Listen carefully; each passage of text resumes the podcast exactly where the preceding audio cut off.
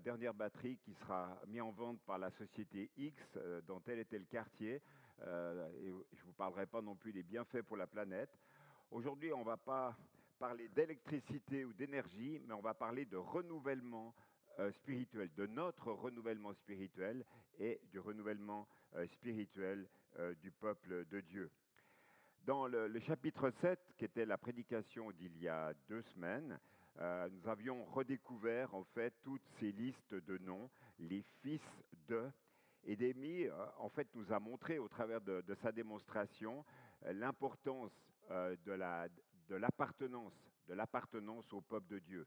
C'est valable du temps de Néhémie, c'est un moyen de vérifier en fait les racines en tant que telles pour les différents services du peuple de Dieu et notamment dans le temple au travers de ces généalogies.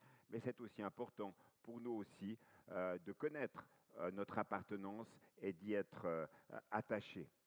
On, voit aussi, on a vu aussi euh, dans le chapitre 7 que, que Néhémie, a su déléguer des responsabilités. Il n'a pas tout pris sur ses propres épaules. On le voit ainsi, par exemple, reconnaître l'autorité spirituelle d'Anania comme chef de la citadelle de, de Jérusalem. Il est reconnu, et d'ailleurs je trouve que c'est très intéressant, non pas à cause de ses compétences de meneur d'hommes ou d'administrateur, mais parce qu'il est un, homme supérieur à beaucoup pour sa fidélité et son respect euh, de Dieu. Donc il y a une notion de discernement spirituel qui rentre en ligne de compte. Donc là aussi, on a en fait une compréhension, une clé de discernement euh, spirituel pour reconnaître un responsable spirituel dans une, dans une église. Euh, c'est pas celui qui parle le mieux, c'est pas celui qui a le plus d'aura, mais là, on voit au travers de ce texte que la notion de fidélité et de respect de Dieu est important. On a appris aussi au travers de ce chapitre 7 euh, que le peuple était composé d'environ 50 000 personnes et que de nombreux dons ont été offerts par les chefs de famille et par le peuple. Dans ce chapitre 7, on est là dans une situation entre la, phase de reconstruction euh, du temple, et on l'a vu au chapitre 6, le temple a, fini d'être reconstruit après 52 jours, et la démarche spirituelle qui va suivre à partir du chapitre 8 et suivant. On va lire donc ce chapitre 8. Euh, je dirais que ce chapitre qu'on va lire maintenant, ça fait partie de ces chapitres où j'aurais bien voulu être présent, être témoin physiquement au même titre que la multiplication des pains et des poissons ou de la traversée de la mer Rouge. J'aurais bien voulu faire partie du peuple qui a vécu ces moments-là et, ces, temps. Et si je dis ça, c'est afin que lorsque nous lisons la parole de Dieu, même si ça fait pour la dixième fois que nous lisons ce texte, essayons, et c'est un effort, de faire preuve d'émerveillement devant le texte biblique, devant la parole de Dieu. Si on fait plus euh, preuve d'émerveillement lorsqu'on a mon âge, en fait, c'est dommage, parce qu'on passe à côté euh, des, choses essentielles. Et on va le voir. Tout à l'heure, on était amené par Bertrand et Rachel à, être dans la présence de Dieu. Ce psaume nous y invitait. Mais on va voir le parallèle qui va se faire au travers de la lecture de ce, de ce texte de Néhémie 8, combien on a besoin d'être touché par l'Esprit de Dieu pour que notre, notre intelligence, notre cœur, notre être tout entier soit prêt non seulement à écouter, mais à pratiquer en fait euh, une action euh, demandée par le Seigneur. Sans plus tarder, je vous invite à ouvrir euh, vos Bibles ou vos smartphones au chapitre 8 de Néhémie. Tout le peuple s'assembla comme un seul homme, comme une seule femme. Sur la place située devant la porte des eaux, ils demandèrent à Esdras, qui était spécialiste de la loi, d'apporter le livre de la loi de Moïse donné par l'Éternel à Israël. Le premier jour du septième mois, Esdras, qui était aussi prêtre, apporta la loi devant l'assemblée composée d'hommes et de femmes et de tous ceux qui étaient en âge de comprendre ce qu'ils entendaient. Il leur lut dans le livre depuis l'aube jusqu'à midi, sur la place qui est devant la porte des eaux.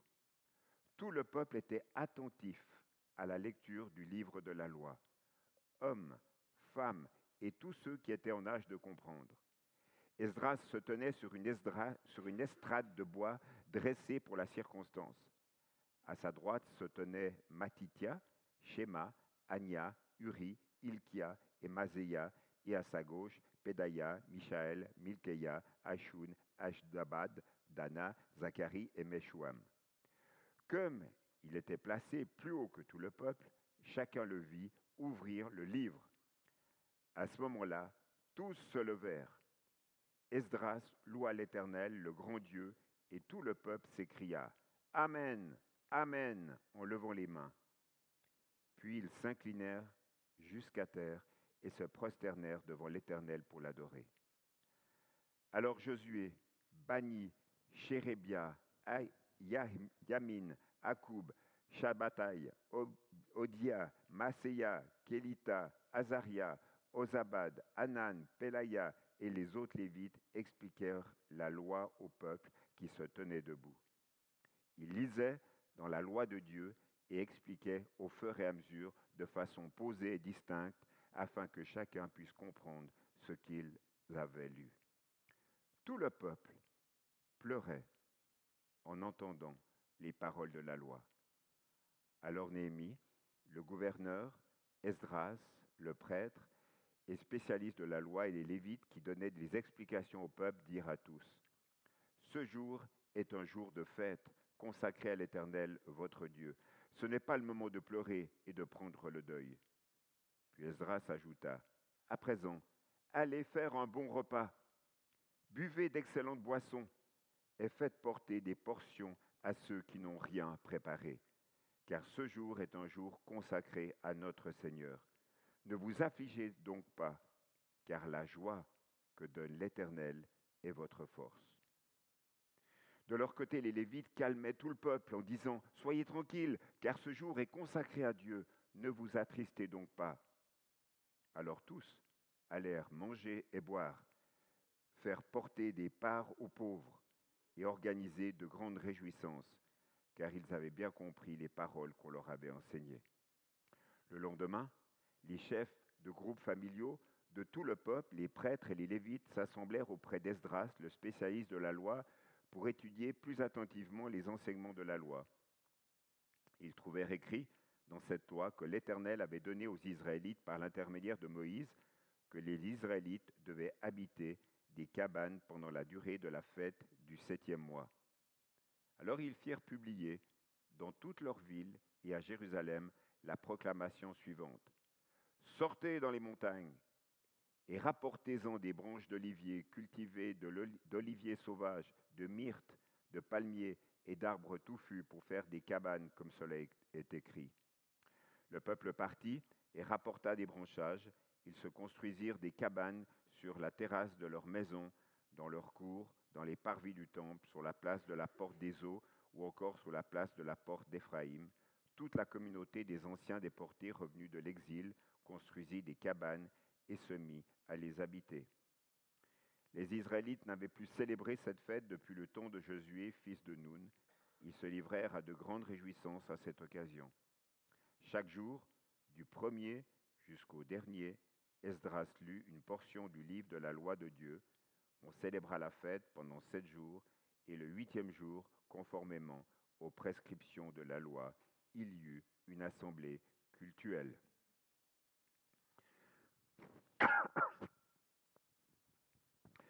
Il y a quelques années, il m'est arrivé un incident euh, électrique ennuyé avec ma voiture. Je me trouvais dans le, sous-sol de la gare de la Pardieu je veux repartir avec ma voiture et là, impossible. La batterie ne fonctionnait plus.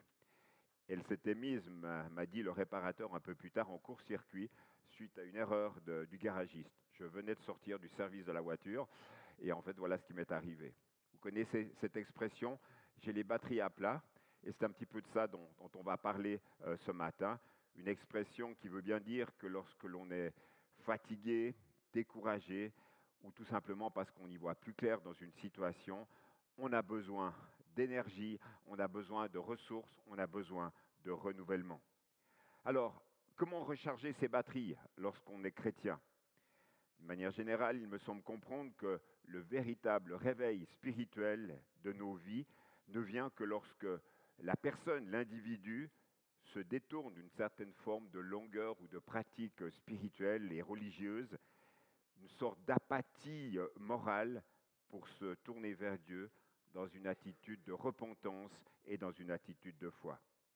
Alors bien sûr, ça demande déjà que l'on reconnaisse notre besoin de Dieu et que l'on accepte que peut-être que les priorités qu'on a euh, dans toutes sortes de choses ne sont pas celles de Dieu.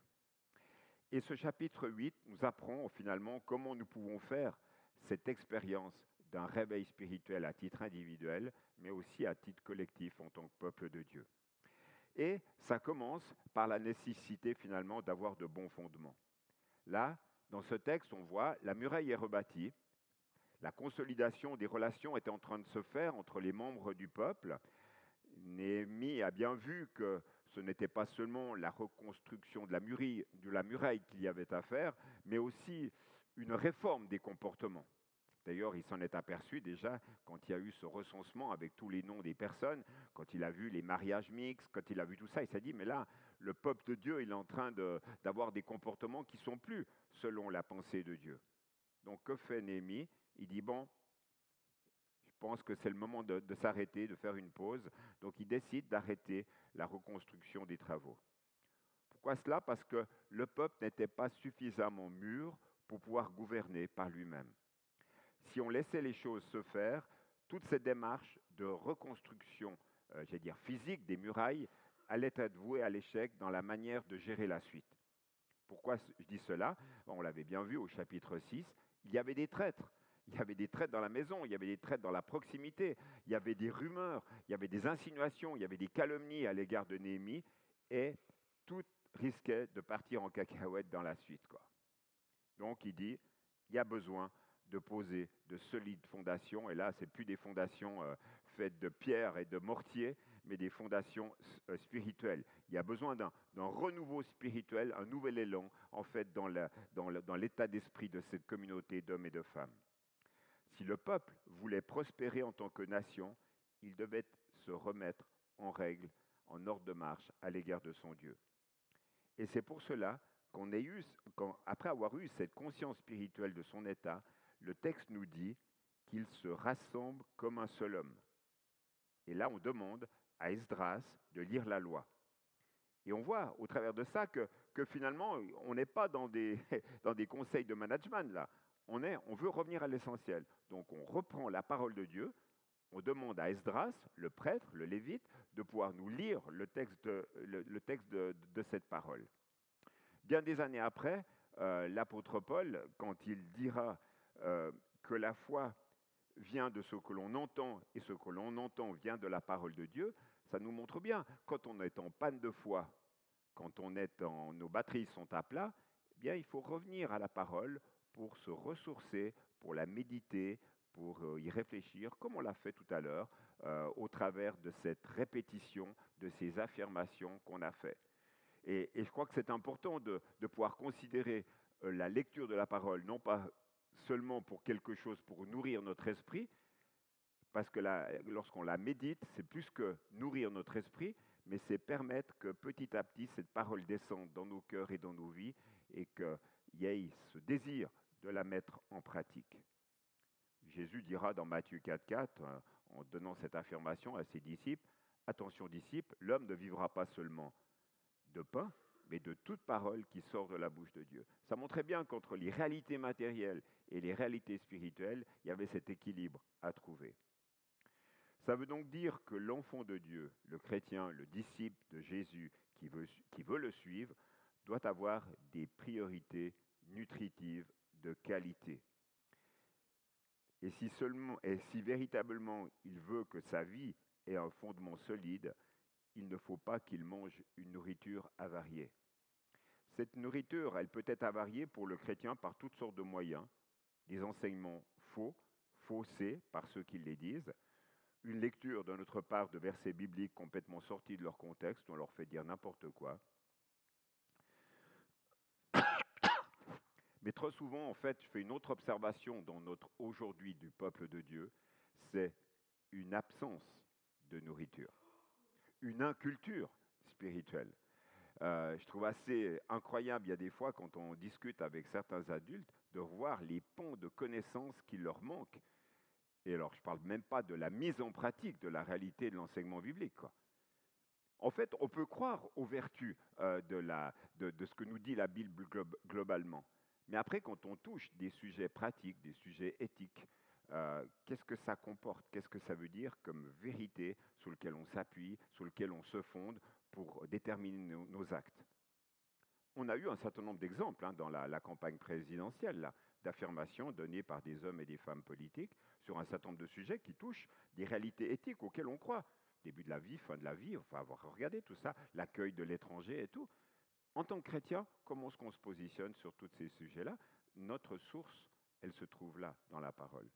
Donc en fait, on doit cheminer, avoir des, convictions, grandir sur ces questions-là, progresser, euh, sachant qu'on sera toujours en chemin et sachant surtout qu'il n'y aura jamais d'homme ou de, femme politique parfait selon l'idée qu'on s'en fait euh, du responsable selon Dieu. Donc ça, c'est une, évidence.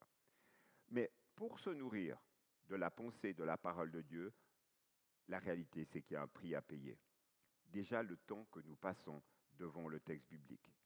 Mais la contrepartie de ça, c'est quand même, et beaucoup ici pourraient en témoigner, la bénédiction que cela nous donne. Quand on passe du temps à prier avec des frères et sœurs ou à lire la parole, il y a une bénédiction pour nous, parce qu'on grandit, parce qu'on progresse. Mais pourquoi?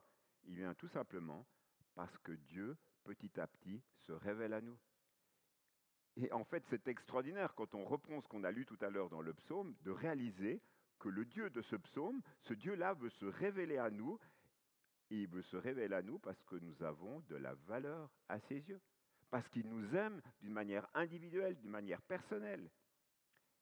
Et quand on le fait, eh bien, les pensées de Dieu, la parole de Dieu, va faire son chemin dans nos pensées.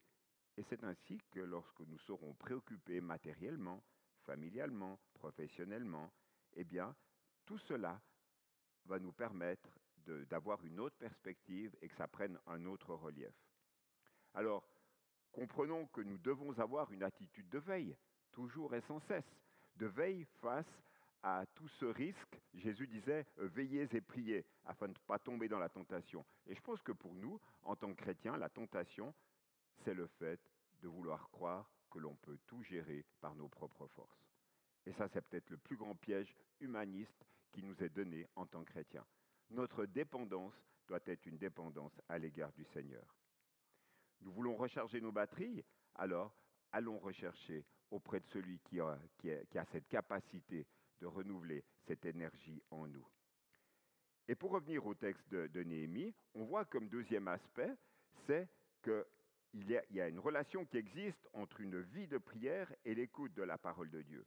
Car comprenons le texte, le peuple se trouve là devant Esdras, et très sacrificateur, nous dit le texte. Hein. Et c'est la première fois qu'Esdras apparaît dans ce livre alors qu'il est arrivé 13 ans avant Néhémie à Jérusalem. Néhémie est le gouverneur, donc le responsable politique, et Esdras, le responsable spirituel, en tant que prêtre et en tant que scribe. Le peuple qui était là devant, nous dit le texte, composé d'hommes, de femmes, et moi je considère d'enfants aussi, puisque le texte dit qu'il y avait aussi là, devant lui, euh, devant eux, tous ceux qui étaient aptes à comprendre des enfants qui étaient aptes à comprendre ce qui se passait. Et avant de lire le texte biblique, il les conduit dans la prière. Il demande à Dieu sa bénédiction sur tous ceux et celles qui sont présents. Et tout le peuple répond en levant les mains et en disant Amen, Amen, ce qui veut dire ben, qu'il en soit ainsi. Et là, il s'incline, il se prosterne, le visage contre terre. Je relèverai aussi qu'il nous est dit que cela durait du matin jusqu'à midi, et qu'ils étaient debout. Pas le grand confort, hein. si je vous avais demandé, là, pendant tout le temps de la prédication, de rester debout, à un moment donné, vos lombaires, tout ça, c'est un peu inconfortable. Toujours est-il que là, dans ce texte, euh, voilà ce qui se passe? Euh, il y a une attitude de la part de ce peuple d'humilité, de foi profonde. Euh, il, faisait comprendre au travers de cette attitude-là à l'égard du Seigneur qu'ils avaient besoin de lui. Et en conduisant ce peuple dans une attitude de prière, dans une attitude de louange, eh bien, Esdras préparait le peuple à entendre la parole que Dieu avait pour eux. Et j'aimerais vous poser cette question, est-ce que finalement, quand on vit, quand on vient au culte dimanche matin, dans quel état de cœur venons-nous préparer? Lorsque nous vivons le, temps de ce qu'on appelle la première partie du culte, avant la sortie des enfants, avant l'écoute de la prédication, est-ce que, voilà, est-ce que la, louange, les temps de prière, de méditation que l'on prend, est-ce que ça, ouvre davantage notre cœur à recevoir une parole personnelle de la part de Dieu pour nos vies, pour nos circonstances de vie? Est-ce que nous sommes dans une attente, finalement, euh, que cette parole soit vivante dans nos, dans nos vies, dans notre existence? C'est de ça dont il est question. Et là, on a, en tout cas, on a un exemple. Et ça peut être une piste aussi pour nous que le dimanche matin, quand on se prépare, quand on se shampoigne, quand on se fait beau pour venir au culte, et qu'on puisse avoir cette pensée spirituelle, Seigneur, je viens pour toi, je me consacre à toi, je prends ce temps-là pour toi. Éveille mon cœur à ta présence. Éveille mon cœur pour que je puisse t'apporter une louange, la louange qui t'est due, comme on y était invité tout à l'heure. Éveille mon cœur pour que la parole qu'on va lire et méditer puisse toucher mon cœur et avoir un impact de transformation dans ma vie. C'est ce qui s'est passé là euh, pour ce, ce peuple-là devant Esdras, devant Néhémie et devant tous ces sacrificateurs. Là, il rappelait la fidélité de Dieu et Esdras réveilla finalement leur empressement à louer Dieu. Et eux, de leur côté, manifestaient leur soumission à l'autorité de Dieu. Et c'est pour ça qu'ils se prosternaient euh, devant, euh, devant, euh, devant tout un chacun, finalement, en adorant le Seigneur. Je relèverai aussi qu'Esdras faisait tout pour que le peuple puisse comprendre le texte de la parole de Dieu. Il est dit dans le texte qu'il lisait distinctement la parole, et à plusieurs, il en donnait le sens. Il lisait distinctement la parole. Distinctement, ça veut dire bien lire, mais ça peut vouloir dire aussi, pour nous aujourd'hui qui, qui sommes au bénéfice d'une multitude de traductions différentes, d'avoir un texte biblique qui soit adapté à l'auditoire qu'on lit. Euh, si vous prenez un texte Louis II du début du siècle d'avant et que vous l'utilisez à l'école du dimanche, ça risque de pas forcément être très adapté, parce qu'il y a beaucoup de mots du vocabulaire qui ne sera pas compris pour les enfants. Voilà, je pense que Esdras avait ce souci-là, véritablement, que le peuple puisse comprendre la parole de Dieu. Il lisait le texte et à plusieurs, on le voit, il leur donnait le sens. La Bible, hein, ce n'est pas un livre facile, on a besoin d'en comprendre le sens, que l'on soit débutant dans la foi ou plus ancien.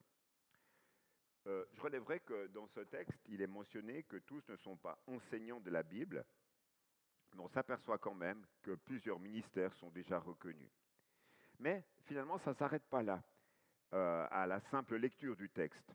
Et on, on, on appelle ça en, en, éclairage de ce texte-là et de cette situation-là, je pensais à l'attitude de ce qu'a dit Jacques, le frère de, de Jésus, lorsqu'il disait Recevez avec douceur la parole qui été plantée en vous et qui peut sauver vos âmes. Pratiquez la parole et ne l'écoutez pas seulement en vous abusant par de faux raisonnements. Car si quelqu'un écoute la parole et ne la pratique pas, il est semblable à un homme qui regarde son visage naturel et qui, après s'être regardé, s'en va et oublie aussitôt comment il est. Mais celui qui a plongé les regards dans la loi parfaite, la loi de la vérité, et qui persévère, non pas en l'écoutant pour l'oublier, mais en la pratiquant activement, celui-là sera heureux dans son action même.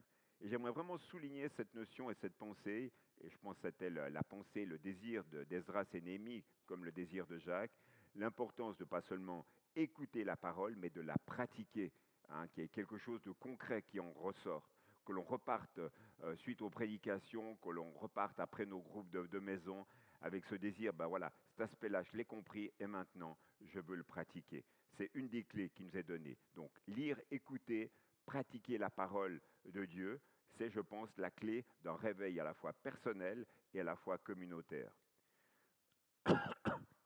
Ce réveil spirituel dans le peuple de Dieu commence par un défi, finalement, à leur intelligence, à leur compréhension de la parole de Dieu, on le voit bien dans les versets 1 à 8.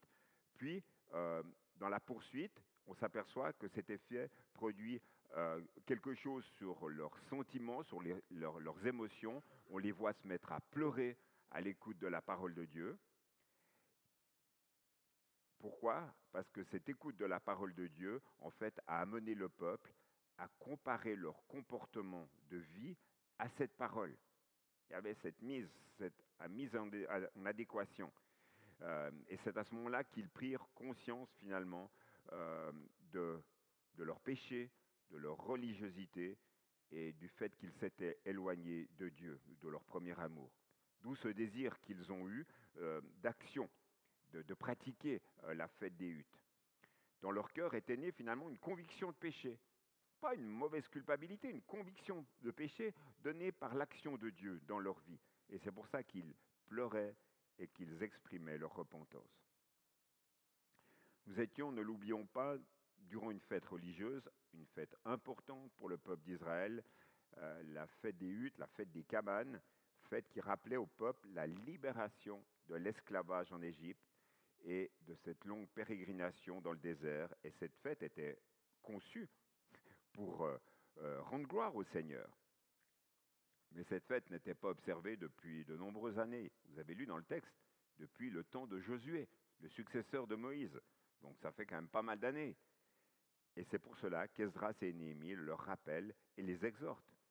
Mais c'est intéressant parce qu'on pourrait s'attendre à ce qu'il y ait une exhortation de type euh, cultuel, religieuse dans la pratique. Euh, lecture, prière, célébration de sacrifice. Pas du tout. Dans le texte, regardez, relisons-le à nouveau, dans les versets 9 à 10. Ce jour est sacré pour le Seigneur notre Dieu. Ne soyez pas dans le deuil et dans les pleurs, car tout le peuple pleurait en entendant les paroles de la loi. Esdras leur dit, Allez manger des viandes grasses, buvez des liqueurs douces, et envoyez des parts à ceux qui n'ont rien de près, car ce jour est sacré pour notre Seigneur. Ne vous affligez pas, car la joie du Seigneur est votre force. Moi, je trouve c'est un chouette texte à lire à 11h30.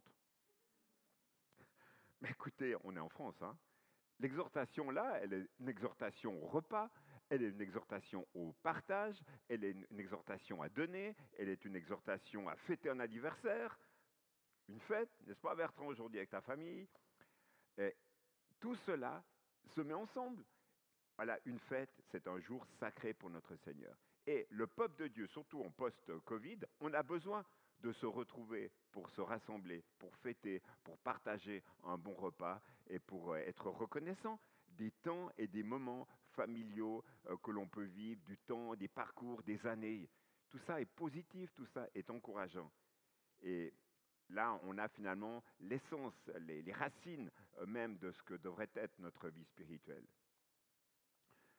Frères et sœurs, il est possible de se laisser absorber dans notre vie de tous les jours par la réalité de nos échecs, et oui, il peut y en avoir, absorbés par nos manquements, absorbés même par la réalité de notre péché, et finalement, on passe à côté de l'essentiel, même si toutes ces choses-là, il faut les affronter, il faut trouver des solutions, il faut progresser. Le but principal de Dieu devrait toujours être de vouloir, d'avoir cette intention de glorifier le Seigneur. Nous sommes sauvés pour servir le Seigneur. Nous sommes sauvés pour le glorifier, pour se réjouir en lui. Et c'est ça que ce texte nous dit. Additionné de viande succulente, de liqueur et tout ça. Mais oui, ça fait partie de la réalité de ce qui est donné là. Il n'y a pas de honte à ça. Ce qui fait la honte, c'est l'excès. C'est l'obésité, c'est l'alcoolisme, c'est tout ça. Mais ce n'est pas ça dont il est question. Là, c'est une pensée d'équilibre. Alors, au lieu de nous livrer à l'introspection et de rester centré sur nous-mêmes, finalement, on a besoin, comme ce texte nous y invite, envoyer des parts à ceux qui n'ont rien de près. Voilà, de se tourner vers les autres, d'être hospitalier. Et là, finalement, nous serons dans une joie véritable. La joie, ce n'est pas quelque chose de vaporeux, coupé des réalités de tous les jours. La joie devient une part essentielle de notre expérience chrétienne lorsque nous nous réjouissons dans la présence du Seigneur. Si du temps de, Néhémie, dans ce temps de reconstruction à la fois matérielle et spirituelle, la joie devient une part essentielle euh, de leur vie, eh bien c'est à cause du fait que les gens connaissaient à nouveau la joie du Seigneur. C'est parce que le Seigneur était redevenu au centre de leur vie. Et la relation qu'ils avaient avec Dieu leur apportait certes la sécurité, mais je crois qu'il y avait plus que cela, car c'était dans cette sécurité qu'ils avaient pris conscience de la valeur qu'ils avaient aux yeux de Dieu. Dieu les protégeait à cause de son amour pour eux. Et l'amour était la base de leur relation. Les murailles de Jérusalem étaient pour eux une sécurité, comme on l'a vu dans tous les chapitres précédents. Mais pouvons-nous dire, nous, à notre échelle, avec foi, Dieu est pour nous un abri sûr, un secours toujours prêt dans la détresse. Ça doit être quelque chose de fort inscrit dans notre vie. Il y a la muraille physique nos besoins de sécurité matérielle et il y a la réalité spirituelle. Dieu est pour nous un abri sûr, un secours toujours prêt dans la détresse. C'est un des textes forts de la réforme de Luther. On en a fait des, chants, des hymnes importants. Et pourquoi? Parce que tout au long de l'histoire de l'Église, on a besoin de se rappeler cet essentiel. Et c'est pour ça que dans notre texte de Néhémie, après avoir écouté de la parole, ils prirent conscience qu'ils n'avaient pas obéi à la parole concernant cette célébration de la fête des huttes et ils décident d'y remédier dès le lendemain. Donc il y a un temps de décalage entre les deux. Et cette euh, décision était le signe de leur soumission à l'autorité de la parole de Dieu. On, peut relever une chose, d'ailleurs, dans ce texte au verset 13, que ce sont les chefs de famille qui ont pris leur responsabilité en demandant à Esdras de connaître davantage la parole. C'est un petit peu comme si aujourd'hui, tous les chefs de famille que vous êtes là, certains, quel que soit votre âge et votre génération, vous veniez vers les responsables de l'Église leur dire, écoute, par rapport à nos responsabilités de famille, on a besoin d'en savoir plus. Donnez-nous des études bibliques solides afin qu'on puisse progresser dans ce domaine-là, afin qu'on puisse être des maris plus justes selon la pensée du Seigneur, qu'on puisse être des pères selon le cœur de Dieu, afin de pouvoir continuer à progresser. Et les choses se mettent en place petit à petit à l'intérieur du, du, peuple de Dieu. Pourquoi? Parce que la famille, c'est la cellule de base dans la pensée de Dieu de toute la construction spirituelle du peuple. Une cellule plus une cellule plus une cellule fait le peuple. Une cellule plus une cellule fait l'Église. Et c'est une réalité. C'est que si les cellules vont mal, si les cellules deviennent euh, euh, en situation de maladie dans notre corps humain, eh bien, elles vont toucher les autres cellules et ramification, ben, on va être encore davantage malade. Donc il y a cette prise de conscience qui est d'ordre spirituel. J'aimerais conclure en étant très pratique. Ce matin, la question qu'on s'est posée, c'était en fait comment recharger ces batteries spirituelles?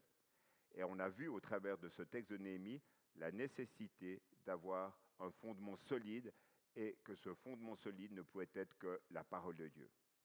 J'ai montré aussi qu'au travers de cet exemple de Néhémie et d'Esdras, que la foi devait être mise en mouvement. Exemple pour les, les Grenoblois que vous êtes. Vous êtes euh, là devant la passerelle de Monténard. Vous êtes là tout au début. C'est la première fois que vous y allez. Et là, vous vous dites Waouh Je vois les gens, je vois la passerelle qui fait comme ça. Waouh Est-ce que je vais oser y aller ou pas? Est-ce que je vais faire demi-tour pour retourner à la voiture? Ou est-ce que je vais accompagner les membres de ma famille? Là, il y a du vécu familial chez nous. Et en fait, on se dit, mais finalement, est-ce que j'ai la foi ou, pas? Alors, la foi en qui ben, D'abord, foi dans le constructeur de la, de la passerelle. Et puis, euh, foi aussi, euh, finalement, en vous-même. Est-ce que je vais avoir le vertige ou pas le vertige? Puis après, vous vous donnez quelques principes. Vous vous tenez à la barre. Je parle de moi, en fait. et en fait, vous osez faire accompagner des membres de votre famille et vous osez traverser. Vous faites l'expérience même au milieu de la passerelle de regarder en bas. Et vous regardez en bas et vous commencez à avoir tous vos paramètres visuels qui commencent à. En fait, ce que je voulais dire par là, la notion de la nécessité de se mettre en mouvement. Il y a des actes de foi, des pas de foi qui doivent être faits à un moment donné qui sont importants. Mais quel beau moment quand on arrive de l'autre côté. Quel beau moment quand on a réussi à vaincre, entre guillemets, ses peurs, ses difficultés, ses appréhensions. Alors, cet, exemple-là, hein, mais j'aurais pu vous en citer euh, 30, euh, du style euh, aller dans l'eau alors qu'on n'a pas le fond, euh, prendre la voiture pour, les jeunes conducteurs. Les premières fois sont toujours compliquées. L'exemple, si vous l'avez pratiqué, en fait, être un chrétien, à un moment donné, il y a des actes de foi, il y a un pas à faire, il y a une confiance à faire. Et en fait, si vous, si vous le vivez dans votre réalité de, vie au quotidien, il y a des encouragements de la présence du Seigneur. Au travers de ce texte, il me recevoir un troisième aspect important, c'est le fait que le peuple écoute la parole, une parole qui est lue et une parole qui est expliquée, et le peuple fait preuve de sensibilité à l'Esprit de Dieu, même s'il n'est pas question du Saint-Esprit dans, ce texte, pour comprendre son péché. C'est comme si, après avoir écouté la parole de Dieu, après l'avoir lue, en fait, une lumière s'était allumée dans leur cœur et dans leurs pensées, et finalement, ce moment euh, extraordinaire en fait, on le voit, on le comprend là, et il se vit chez les membres de ce peuple après avoir été dans une attitude d'adoration et de louange et de reconnaissance de l'autorité du Seigneur. Si on devait faire, si on, on avait le temps maintenant de mettre côte à côte là tous les textes des chants qu'on a chantés tout à l'heure dans la première partie du culte et de voir la, la quantité de fois on a confessé la réalité de ce qu'était Dieu, de ce qu'était le Seigneur pour nos vies, en fait, la question qui nous est posée après la relecture de ces textes, c'est de dire est-ce que j'y crois ou est-ce que j'y crois pas? C'est donc la dimension à nouveau de notre foi, une foi très pratique, et de laisser. Seigneur, je te laisse les clés. Seigneur, je te fais confiance. Seigneur, avec toi, je veux y aller. Et le défi, il est là. Mais un défi de quoi finalement? De ma relation avec le Seigneur. Jésus, quelques années plus tard, pas mal d'années plus tard, dans Jean 14, va dire la chose suivante. Si quelqu'un m'aime, il gardera ma parole et mon Père l'aimera. Nous viendrons à lui et nous ferons notre demeure chez lui. La clé pour comprendre notre restauration spirituelle se trouve dans cette phrase de Jésus finalement. Si quelqu'un m'aime, il gardera ma parole. Confesser l'autorité du Seigneur, confesser notre foi dans des mots, dans des noms, dans des titres, c'est une chose. Mais si on le fait, c'est par amour pour le Seigneur. Ce n'est pas une confession légaliste, n'est pas une confession légale, c'est une confession par amour, par un amour qui se renouvelle dans notre cœur et dans notre vie. La différence entre un véritable disciple de Jésus d'une personne qui ne le connaît pas, c'est finalement, c'est qu'un disciple, par amour pour Jésus, va garder sa parole. Jésus disait, si quelqu'un m'aime, il gardera ma parole. Ça veut dire que la soif pour la parole de Dieu est la preuve absolue de l'amour du disciple pour Jésus. Alors, et là je vais vous piquer, alors, amour pour Netflix, les réseaux sociaux ou pour la Bible? Et là je vous parle du temps, du temps que l'on prend.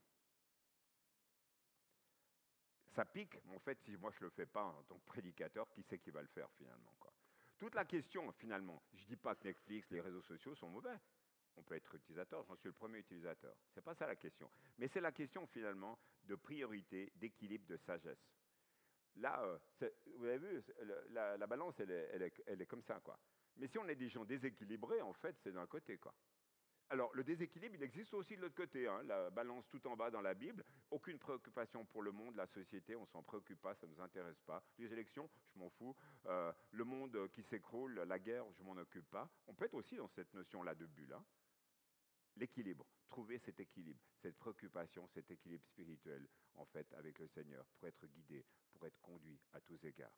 Et puis aussi faire des choix, des choix de ce qu'on vit, de ce qu'on lit, de ce qu'on voit, de ce qu'on entend.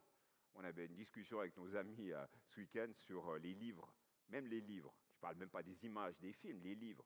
Il y a des livres qui sont bons à lire, puis il y a des livres où on s'aperçoit après un chapitre de se dire waouh, les descriptifs de crimes, les descriptifs, euh, waouh, clac. À un moment donné, il ne faut pas se nourrir. Ça fait partie des nourritures qu'il faut abandonner. Quoi. Pourquoi? Parce qu'on ne va pas grandir, on ne va pas progresser avec le Seigneur, avec ça. La manière de garder la parole de Dieu est donc, d'après Jésus, un indicateur, une preuve de notre amour pour lui. Alors, question que je vous laisse, est-ce que la parole de Dieu compte pour moi, compte pour nous en tant que communauté? Est-ce que nous avons à cœur, comme le peuple de Dieu l'a du temps aimé d'Esdras, de nous retrouver pour la lire, pour la méditer Est-ce que nous avons une véritable soif pour toujours mieux connaître le Seigneur Je vous laisse ces questions, je vous invite à la, prière, on va finir là-dessus, là puis après je redonne la parole à Bertrand.